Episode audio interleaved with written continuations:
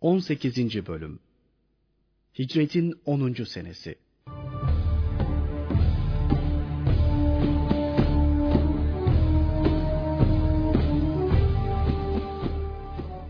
Hazreti İbrahim'in vefatı Peygamber Efendimizin mübarek kalbi, bütün insanlara karşı bir şefkat ve merhamet kaynağını andırıyordu. Mini mini yavrulara, şipşirin çocuklara karşıysa bambaşka bir muhabbet, apayrı bir şefkat besliyordu. Hele kendi çocuklarına karşı adeta bir şefkat ve sevgi deryasıydı. Hazreti Hatice'den dünyaya gelen üç oğlu Kasım, Abdullah ve Tahir'i henüz Mekke'deyken ve bebek yaşta ebedi aleme uğurlamıştı. Onların ebedi aleme göçüyle mübarek kalpleri oldukça teessür duymuştu. Fakat Hazreti Mariye'den sevgili oğlu İbrahim'in dünyaya gelişi onu bir derece teselli ediyordu. Bu sebeple bu biricik oğlunu fazlasıyla seviyordu. Mübarek elleriyle başını okşuyor, kucağına alıp göğsüne basarak bu sevgi ve şefkatini ishar ediyordu. Evet, şefkat rahmeti ilahiyenin en latif, en güzel, en hoş, en şirin cilvelerindendir. Şefkatin en şirini de evlada karşı duyulandır.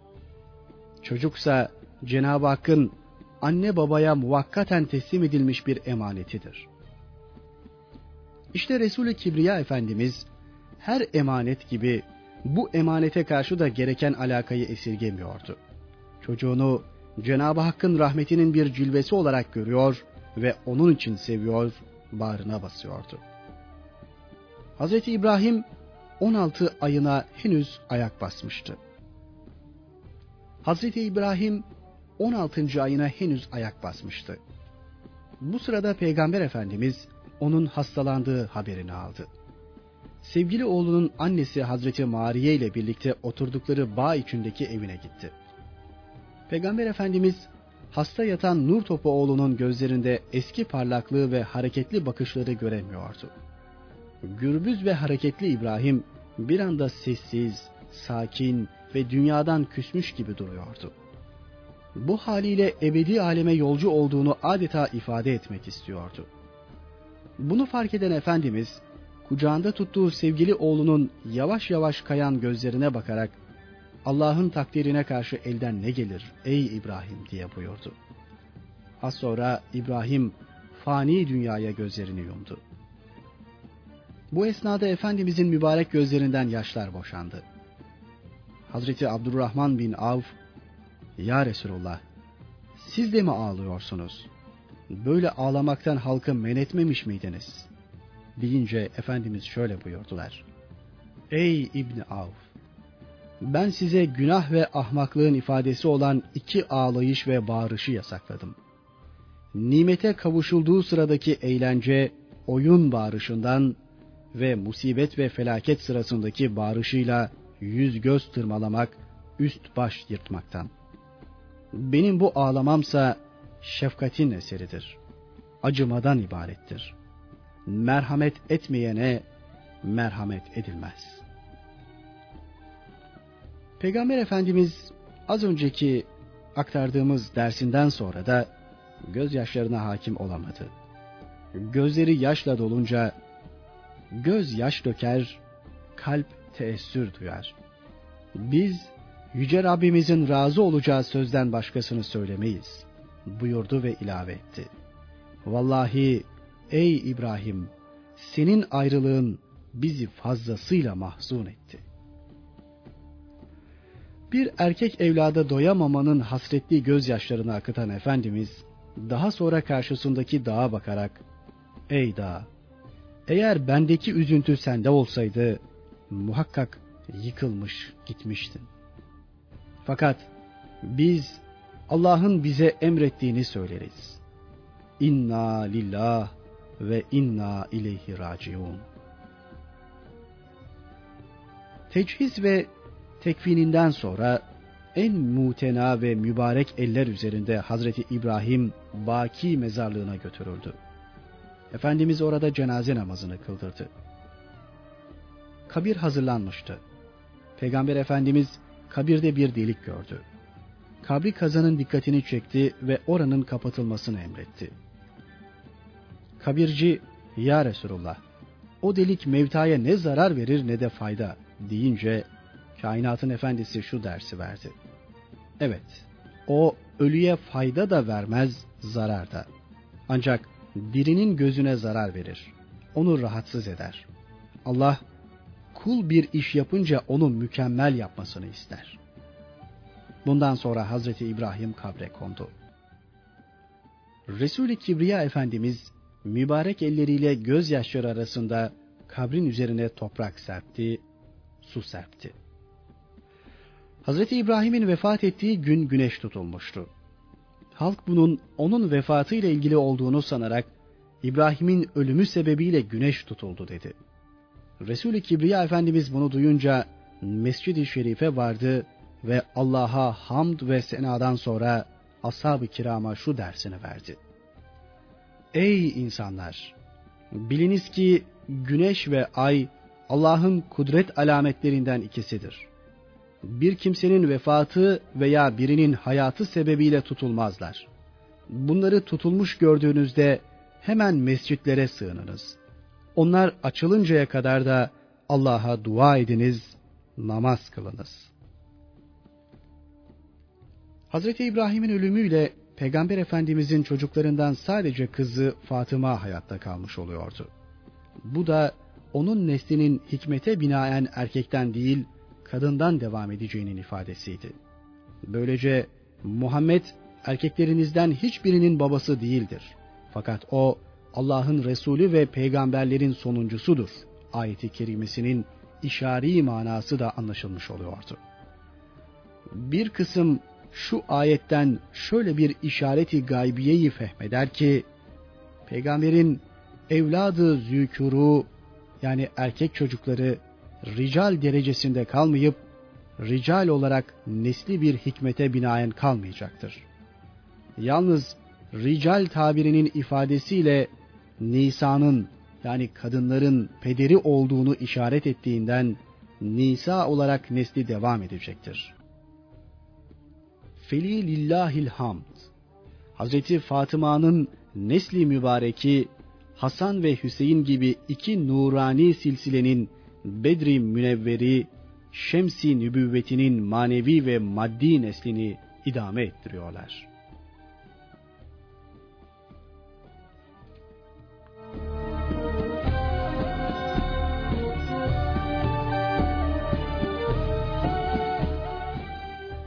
Halit bin Velid'in Necran'a gönderilmesi. Resul Ekrem Efendimiz Hicretin 10. senesi Rebiülevvel ayında Hazreti Halit bin Velid'i 400 mücahitle Yemen civarındaki Necran'da oturan Haris bin Kab oğullarına gönderdi. Resulullah'ın Halit bin Velid'e emri şöyleydi. Onları üç gün İslam'a davet et. İcabet ederlerse gerekeni yap. Şayet icabet etmekten kaçınırlarsa onlarla savaş. Hazreti Halit emrindeki mücahitlerle Necran yakınına vardı. Birkaç taraftan süvari elçiler göndererek Haris bin Kab oğullarını üç gün üst üste İslamiyet'e davet etti. Necran halkı sonunda davete icabet ederek Müslüman oldu. Bunun üzerine Hazreti Halit, İslam'ın ahkamını öğretmek üzere aralarında bir müddet kaldı. Sonra da durumu Resul-i Ekrem Efendimiz'e bir mektupla bildirdi. Mektubunda ne yapması gerektiğini de soruyordu. Resul Ekrem Efendimiz Hazreti Halid'in mektubuna şu cevabı yazıp gönderdi. Bismillahirrahmanirrahim. Resulullah Muhammed'den Halid bin Velid'e. Allah'ın selamı üzerine olsun. Senden yaptığından dolayı kendisinden başka ilah bulunmayan Allah'a hamd ederim. Elçinin getirdiği mektubunu aldım. Mektubunda Haris bin Kab oğullarının karşı koymadan Müslüman olduklarını, tek bir şeriki olmayan Allah'a iman ettiklerini, Muhammed'in Allah'ın kulu ve Resulü olduğuna şehadet getirdiklerini, Allah'ın onları doğru yola hidayet ettiğinin haber veriyorsun. Onları Allah ve Resulünün emirlerine göre hareket ettikleri takdirde ahiret nimetleriyle müjdele. Aykırı hareket ettikleri takdirde ahiret azabıyla korkut. Artık dön gel. Onların elçileri de seninle birlikte gelsin. Allah'ın selamı, rahmet ve bereketi üzerine olsun. Resul Ekrem Efendimizin emri üzerine Hazreti Halit bin Velid Haris bin Kab oğullarından bir heyetle Medine'ye geldi.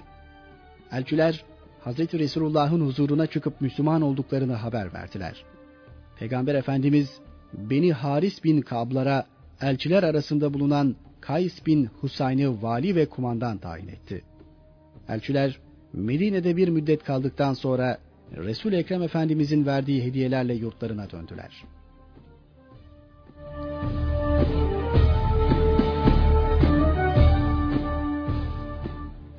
Müslüman beldelere vali ve zekat memurları gönderilmesi. Hicretin 10. senesinde İslam güneşi birçok beldede bütün haşmetiyle parlamaya başlamıştı. Bu sırada Peygamber Efendimiz İslamiyet'in yayıldığı bütün beldelere valiler ve zekat, sadaka tahsil memurları gönderdi. Necran, Hadramut, San'a, Kinde, Sadif, Yemen, Zebit, Rima, Aden, Sahil, Yemen, vali ve zekat tahsil memurlarının gönderildikleri yerler arasındaydı. Peygamber Efendimiz Müslüman beldelere vali ve zekat tahsil memurları gönderdiği sıradaydı. Bir gün sabah namazından sonra cemaate dönerek içinizden hanginiz Yemen'e gider diye sordu. Hazreti Ebu Bekir istekli çıktı. Ben giderim ya Resulullah dedi. Peygamber Efendimiz hiçbir cevap vermeyip sustu. Az sonra tekrar hanginiz Yemen'e gider diye sordu. Bu sefer Hazreti Ömer ayağa kalktı. Ben giderim ya Resulullah dedi. Peygamber Efendimiz Hazreti Faruk'a da cevap vermeyip sustu. Bir müddet bekledikten sonra tekrar içinizden Yemen'e kim gider diye sordu. Muaz bin Cebel kalkıp ya Resulullah ben giderim dedi. Bunun üzerine Peygamber Efendimiz ey Muaz bu vazife senindir buyurdu. O sırada Yemen üç valiliğe ayrılmıştı. Hazreti Muaz valiliklerin en büyüğü olan Cennet valiliğine tayin edilmişti. Orada kadılık yapacak, halka İslamiyeti, Kur'an-ı Kerim okumayı öğretecek, Yemen ülkesinde tahsil edilen zekat ve sadakaları da vazifelilerden teslim alacaktı. Hz. Muaz Medine'den ayrılacağı sırada Peygamber Efendimiz ona sana herhangi bir dava halli için getirildiği zaman nasıl ve neye göre hüküm verirsin diye sordu. Hz. Muaz Allah'ın kitabındaki hükümlere göre hüküm veririm dedi. Resul Ekrem eğer Allah'ın kitabında onunla ilgili bir hüküm bulamazsan neye göre hüküm verirsin diye sordu. Hazreti Muaz, Resulullah'ın sünnetine göre hüküm veririm dedi.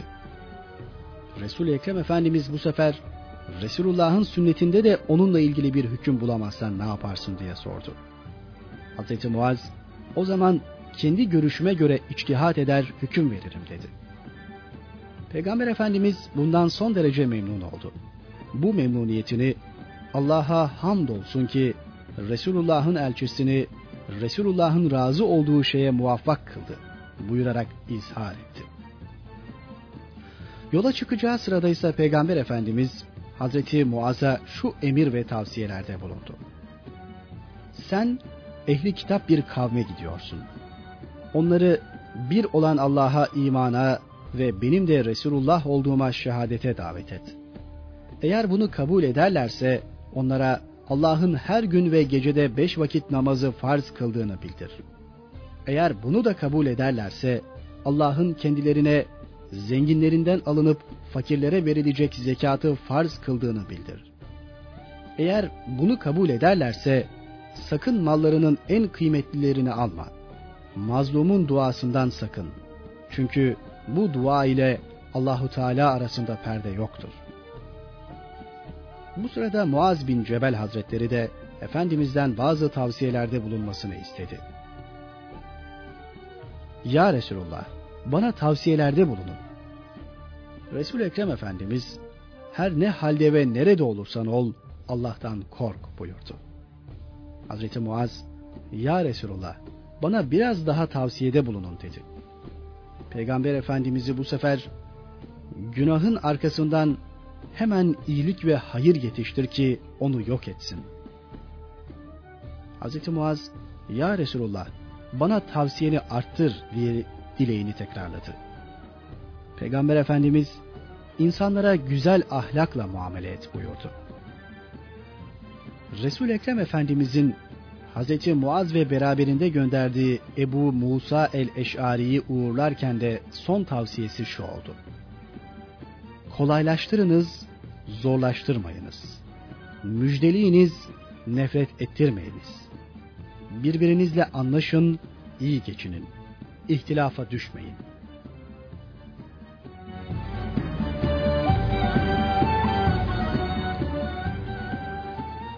Hazreti Ali'nin Yemen'e gönderilmesi. Hicretin 10. senesi Ramazan ayı. Bu tarihte Peygamber Efendimiz Hazreti Ali'ye Yemen'de bulunan mezhiçlere gidip onları İslamiyet'e davet etmek vazifesini verdi. Hazreti Ali ile birlikte 300 süvari vardı. Peygamber Efendimiz uğurlayacağı sırada Hazreti Ali ya Resulullah nasıl yapayım diye sordu.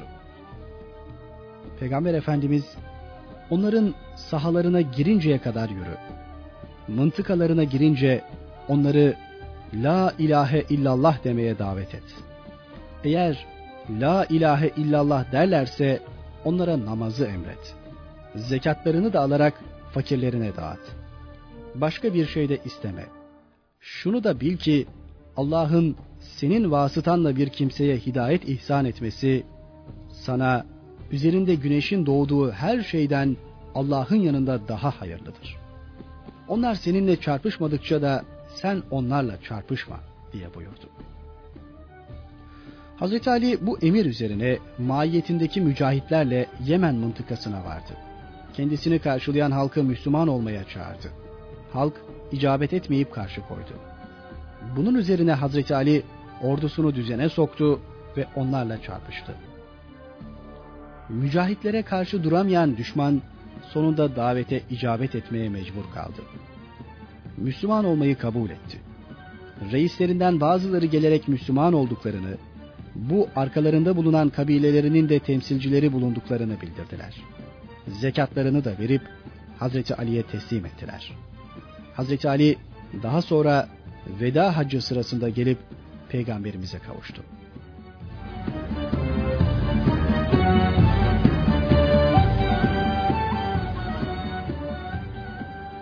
Veda Haccı Hicretin 10. senesi Zilkade ayıydı. Bu tarihte Resul-i Kibriya Efendimiz hac için hazırlandı. Medine'deki Müslümanlarla da hac etmek üzere hazırlanmalarını emir buyurdu. Ayrıca Medine dışındaki Müslümanlara da bu maksatla hazırlanıp Medine'de toplanmaları için haber gönderdi. Bu haber üzerine hac etmek arzusunda olan binlerce Müslüman Medine'ye akın etmeye başladı. Çok geçmeden Medine iman ve İslam'ın nuruyla münevver simalarla dolup taştı. Medine etrafında çadırlar kuruldu. Müslümanlar eşsiz bir bayram sevinci yaşarken Resul-i Kibriya Efendimiz de tebliğ ettiği azametli davanın muazzam neticesini görmenin huzur ve saadeti içinde Cenab-ı Hakk'a hamd ve şükrediyordu. Zilkade ayının çıkmasına beş gün vardı. Günlerden cumartesiydi. Resul-i Kibriya Efendimiz Medine'de yerine Ebu Ducane Es-Saidi'yi vekil bıraktı. Hane-i saadetinde yıkandı. Güzel kokular süründü. Yeni elbiseler giydi. Öğleye doğru hane-i saadetinden çıkıp Mescid-i Şerif'e gitti. Öğle namazını kıldırdı. Fahri Alem Efendimiz etrafını nurani halkalar halinde sarmış olan yüz bini aşkın Müslümanla birlikte Medine'den hareket ederek Zülhuleyfe mevkiine vardı. Geceyi muazzam cemaatiyle burada geçirdi. Ertesi günü öğle namazını burada eda ederek ihrama girdi. Ve her biri insanlık aleminin birer yıldızı olan sahabeleriyle birlikte Mekke-i Mükerreme'nin yolunu tuttu. Fahri Alem Efendimiz devesi kasvanın üzerindeydi. Yüz bini aşkın sahabi o manevi güneşin etrafında yörüngelerini kaybetmeyen gezegenleri andırıyordu. Dillerde telbiye vardı. Sanki yeryüzü bir ağız olmuş, aynı telbiyeyi yüz binler dille tekrarlıyordu. Fahri Alem Efendimiz ve sahabilerin sevinç ve heyecanına adeta yer ve gök iştirak ediyordu. Tarih Zilhicce ayının dördü. Pazar günü. Sabahın erken saatleri. Fahri Kainat Efendimiz etraftan gelenlerin de katılmasıyla yüz bini aşan Müslüman hacılarla Mekke'ye üst kısmından Seniyyütül Keda mevkiinden girdi. Kabe-i Muazzama'yı görünce, Ya Rabbi, bu muazzam mabedin azamet, şeref, keramet ve mehabetini arttır diye dua etti. Bundan sonra Efendimiz Beytullah'a vardı. Hacaül Esved'i istilam etti ve o köşede Kabe-i Muazzama'yı tavafa başladı. Tavafın ilk üç devresinde adımlarını kısaltıp omuzlarını silkelemek suretiyle hızlı ve çalımlı yürüdü. Kalan dört devresini ise ağır ağır yürüyerek tavafını tamamladı. Kabe'nin etrafını yedi defa dolaşarak tavafı tamamladıktan sonra makamı İbrahim'e vardı. Orada iki rekat namaz kıldı. Sonra tekrar dönüp Hacerül Esved'i istilam etti. Bu esnada Hazreti Ömer'e, ''Ey Ömer, sen güçlü kuvvetlisin. Hacerül Esved'e yetişmek için başkasına omuz vurma. İnsanları, güçsüzleri rahatsız etme. Eğer tenha bulursan onu istilam et. Yok, tenha bulamazsan uzaktan el sürüp öpme işareti yap ve kelimeyi tevhid oku. Tekbir getir diye buyurdu. Resulü Kibriya Efendimiz bundan sonra Safa tepesine çıktı. Orada Cenab-ı Hakk'a hamd ve şükrünü takdim etti. Buradan inerek Safa ve Merve arasında yedi kere sağ etti. Mekke'de pazar, pazartesi, salı ve çarşamba günleri kalan resul Ekrem Efendimiz, Perşembe günü Mina'ya gitti. Öğle, ikindi, akşam ve yatsı namazlarını orada cemaatle eda etti. Geceyi orada geçirdi. Zilhicce'nin 9'u Cuma günü sabah namazını eda ettikten sonra Mina'dan Arafat'a doğru hareket etti. Ashab-ı kiramın getirdiği telbiye ve tekbirlerle adeta yer gök çınlıyordu.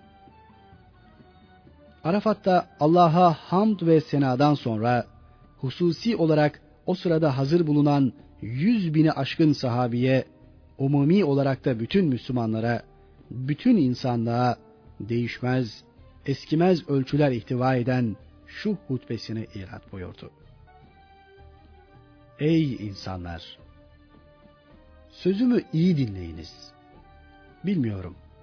Belki bu seneden sonra sizinle burada bir daha buluşamayacağım. İnsanlar! Bu günleriniz nasıl mukaddes bir günse, bu aylarınız nasıl mukaddes bir aysa, bu şehriniz Mekke nasıl mübarek bir şehirse, canlarınız, mallarınız, namuslarınız da öyle mukaddestir. Her türlü tecavüzden korunmuştur. Ashabım, yarın Rabbinize kavuşacaksınız ve bugünkü her hal ve hareketinizden muhakkak mesul olacaksınız. Sakın benden sonra eski sapıklıklara dönüp de birbirinizin boynunu vurmayınız. Bu vasiyetimi burada bulunanlar bulunmayanlara bildirsin. Olabilir ki bildirilen kimse burada bulunup da işitenden daha iyi anlayarak muhafaza etmiş olur. Ashabım, kimin yanında bir emanet varsa onu sahibine versin. Faizin her çeşidi kaldırılmıştır. Ayağımın altındadır. Lakin borcunuzun aslını vermek gerektir. Ne zulmediniz ne de zulme uğrayınız. Allah'ın emriyle faizcilik artık yasaktır. Cahiliyetten kalma bu çirkin adetin her türlüsü ayağımın altındadır. İlk kaldırdığım faiz de Abdülmuttalib'in oğlu amcazadem Abbas'ın faizidir.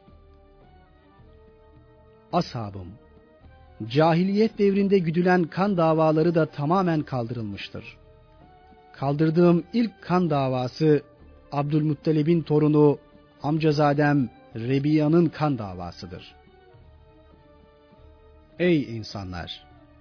Bugün şeytan sizin şu topraklarınızda yeniden tesir ve hakimiyetini kurmak gücünü ebedi surette kaybetmiştir.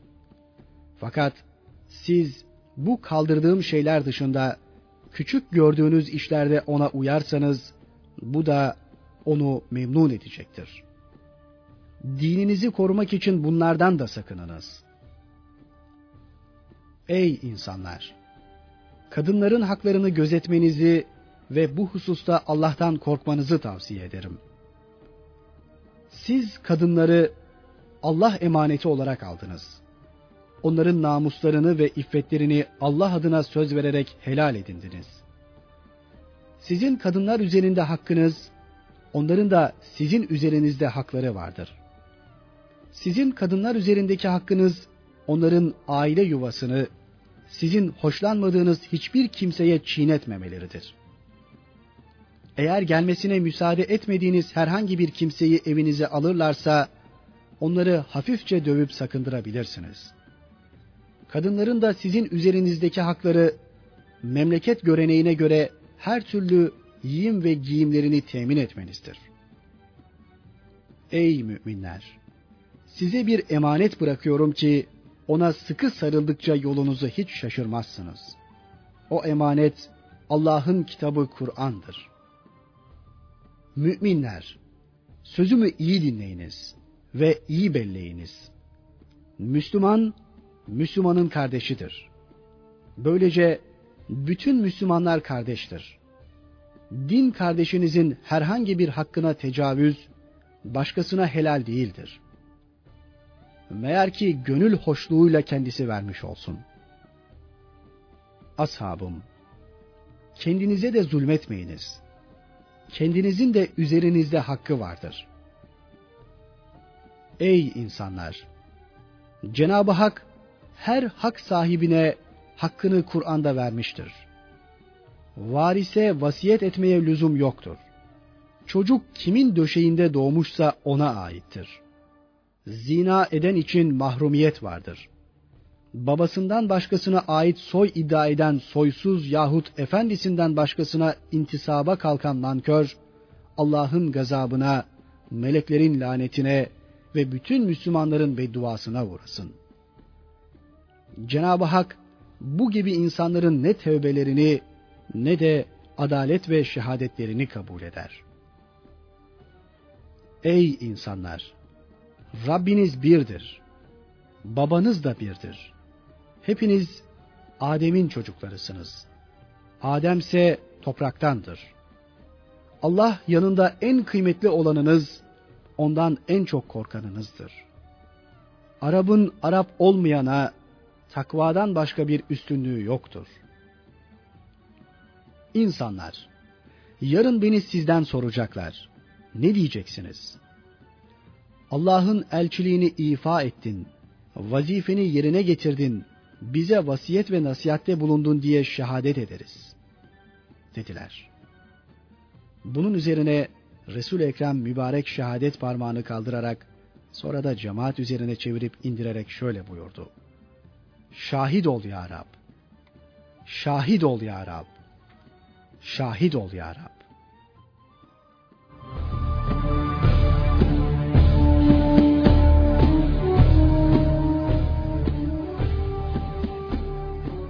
Resul-i Kibriya Efendimiz bütün insanlığa en yüksek ve kutsi bir ders olan veda hutbesini sona erdirdiği sırada Hazreti Bilal-i Habeşi öğle ezanını okumaya başladı. Resul-i Kibriya Efendimiz ve ashab-ı kiram huşu içinde susup ezanı dinlediler. Ezan bitince Hazreti Bilal kamet getirdi. Fahri Kainat Efendimiz o muhteşem cemaate imam olup önce öğle namazını kıldırdı, sonra yine kamet getirerek ikindi namazını kıldırdı. Böylece Efendimiz bir ezan iki kametle iki vaktin namazını birleştirdi. İkindiden sonraydı. Vakit akşama yakındı. Resul-i Kibriya Efendimiz devesi kasvanın üzerindeydi. Bu sırada şu ayeti kerime nazil oldu. İşte bugün sizin için dininizi kemale erdirdim. Üzerinizdeki nimetimi tamamladım ve size din olarak İslamiyet'i seçip kabul ettim. Maide suresi 3. ayet. Resul-i Kibriya Efendimiz bu ayeti okuyunca ashab-ı kiram son derece sevinip ferah duydular. Sadece biri ağlıyordu. Hazreti Ebu Bekir. Sahabiler buna bir mana veremediler. Sordular. Şu cevabı aldılar. Bu ayet Resulullah'ın vefatının yakın olduğuna delalet ediyor. Onun için ağlıyorum. Hz. Ebu Bekir'in söylediği ve anladığı sır doğruydu. Zira bu ayet Fahri Kainat Efendimizin dünyadan göç zamanının yaklaşmış olduğuna ilk işaretti. Çünkü teklif ve tebliğ edilmesi gereken şeyler bittiğine göre teklif ve tebliğ edenin vazifesi de son bulacak demekti. Aynı sırrı Hazreti Ömer'in de idrak ettiğini kaynaklar zikrederler. Cuma günü güneş battıktan sonra Resul-i Kibriya Efendimiz devesi kasvanın üzerinde terkisinde Üsame bin Zeyd olduğu halde Arafat'tan Müzdelife'ye geldi. Bu sırada akşam namazı vakti çıkmış, yatsı vakti girmişti. Resul Ekrem Efendimiz bir ezan, iki kametle önce akşam, arkasından da yatsı namazlarını kıldırdı. Peygamber Efendimiz Cuma'yı cumartesiye bağlayan geceyi Müzdelife'de geçirdi. Cumartesi günü sabah namazını orada eda ettikten sonra Meş'ar-ı Haram'a geldi.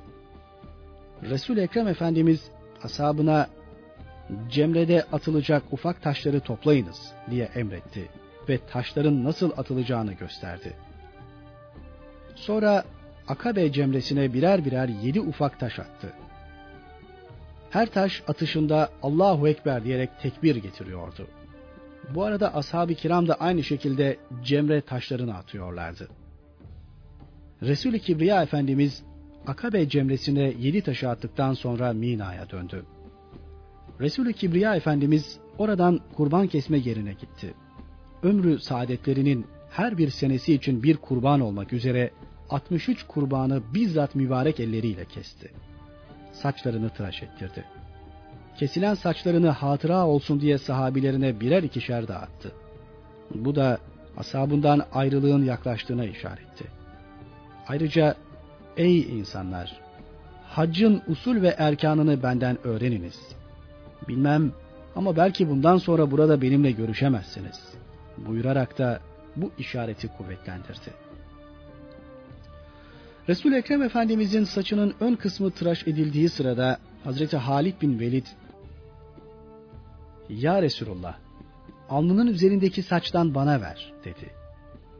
Peygamber Efendimiz isteğini kabul etti ve kendisine saçının ön kısmından birkaç tel verip hayatında devamlı muzaffer olması için dua etti.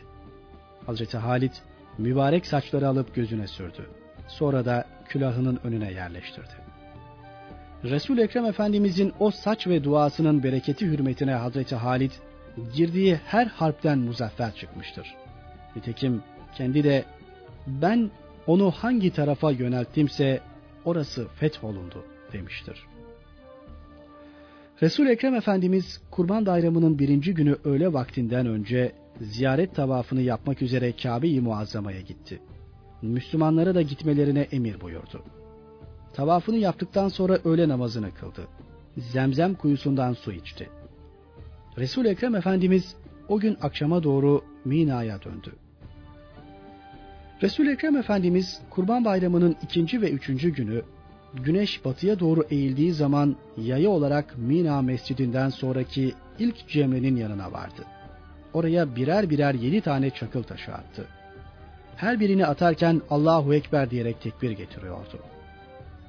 Bundan sonra ikinci cemre, ondan sonra da Cemre-i Akabe denilen üçüncü cemrenin yanına vardı. Her birisine birer birer yedi tane taş attı. Her taş atışında yine Allahu Ekber diyerek tekbir getiriyordu. Zilhicce'nin 13'ü salı günüydü. Resul-i Kibriya Efendimiz Mina'dan Muhassab denilen taşlık yere gitti. Orada çadırı kurulmuştu. Bu sırada ashab-ı kirama Allah sözümü güzelce ezberleyip sonra da onu duymayanlara ulaştıran kimselerin yüzünü nurlandırıp neşelendirsin. Olabilir ki anlayan kendisinden daha iyi anlayana onu ulaştırır. İyi biliniz ki üç şey mümin ve Müslümanların kalplerine kin ve kıskançlık sokmaz diye hitap ettikten sonra o hususları şöylece sıraladı. Allah'ın rızasını gözeterek ihlasla amel, Müslüman olan amirlere nasihat ve itaatte bulunmak, Müslüman cemaate itikat ve salih amelde tabi olmak. Zilhicce'nin 14'ü çarşamba günüydü. Resul-i Kibriya Efendimiz sabah namazının önce Beytullah'a tavaf için gidileceğini ashab-ı kirama ilan etti. Resul-i Kibriya Efendimiz sabah namazından önce Beytullah'a tavaf için gidileceğini ashab-ı kirama ilan etti. Daha sonra Kabe-i Muazzama'ya gidip veda tavafı yaptı. Resul-i Kibriya Efendimiz ve ashab-ı kiram veda tavafından sonra Mekke-i Mükerreme'den Medine-i Münevvere'ye doğru yola çıktılar. Gadir-i Hum Vadisi'nde konakladılar. Efendimiz orada öğle namazını kıldırdı. Namaz bitince ashabına, Ey insanlar! Biliniz ki ben de insanım. Çok sürmez. Yüce Rabbimin elçisi gelecek, beni ebedi aleme çağıracak. Ben de onun davetine icabet edeceğim.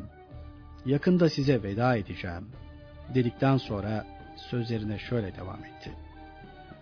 Eğer sadakatle sarılırsanız sizi doğru yolda muhafaza edecek iki şey bırakıyorum. Onların birincisi Allah'ın kitabı Kur'an'dır ki içinde hidayet ve nur vardır. Ona sımsıkı sarılınız. İkincisi de ehli beytimdir. Resul-i Kibriya Efendimizin yakında ebedi aleme göç edeceğini haber veren sözleri ashab-ı kiramı hüzne gark etti. Uğrunda canlarını feda ettikleri öz nefislerinden daha çok sevdikleri kainatın efendisi aralarından gidecekti. Şimdiden adeta kendilerini birer yetim kabul edip gözyaşları döküyorlardı. Medine görününce Peygamber Efendimiz üç defa tekbir getirdi. Sonra adetleri olan duayı yaptı. Allah'tan başka ilah yoktur. Allah tektir. Şeriki yoktur.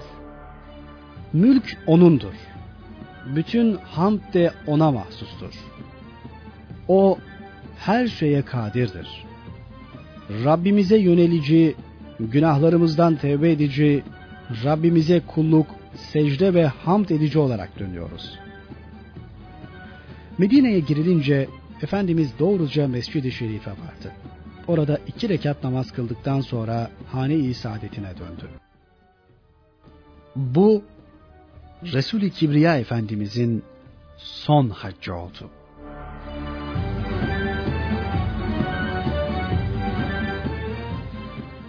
Esvedi Ansi'nin nübüvvet davasıyla ortaya çıkışı. Peygamber Efendimizin veda haccından sonra etraftan gelen Müslümanlar memleketlerine dönmüşlerdi. Aldıkları talimatları memleketlerine götürmüşler halka onları anlatmışlardı. Veda haccı esnasında inen Maide suresinin üçüncü ayeti kerimesi dinin kemale erdiğini beyan ediyordu. Bu Resul-i Kibriya Efendimizin aynı zamanda vefatının da yakınlaştığının ifadesi oluyordu. Bunu bir kısım Müslümanlar sezmişti. Veda haccından sonra Peygamber Efendimizin hastalanması ise buna kuvvet vermişti. Bu esnada Araplardan bazı kimseler peygamberlik davasına kalkıştı. Bunların ilki Beni Ans kabilesinden Esvedi Ansi diye tanınan Abhele bin Kab idi. Kahin ve hokkabaz bir adamdı. Sözleriyle halkı tesir altına alırdı. Yemen'de ortaya çıkan bu adam, peygamber olduğunu ve meleklerin kendisine vahiy getirdiğini iddia etmeye başladı bir takım yalan, dolan ve hilelerle Yemen ahalisinden birçok kimseyi aldattı. Necran halkı da ona tabi oldu. Daha sonra San'a'ya gidip orayı da zapt ederek fesat ve irtidat dairesini genişletti. Yemen'de bulunan Müslüman vali ve memurlar orayı terk etmek durumunda kaldılar. Hazreti Muaz bin Cebel, Marib'de bulunan Ebu Musa el-Eş'ari Hazretlerinin yanına gitti.'' Daha sonra ikisi oradan Hadramut'a gittiler. Resul-i Kibriya Efendimiz durumu haber aldı. Yemen'deki Müslümanlara her nasıl olursa olsun Ahbeli'nin hakkından geliniz diye haber gönderdi. Yemen'deki Müslümanlar bu emir üzerine harekete geçtiler. Sonunda onu evinde öldürdüler. Esved'in öldürüldüğü haberi Medine'ye Peygamber Efendimizin vefatından bir gün önce pazar günü ulaştı. Yalancı Esved'in öldürülmesinden sonra Müslüman vali ve memurlar tekrar Yemen'e döndüler.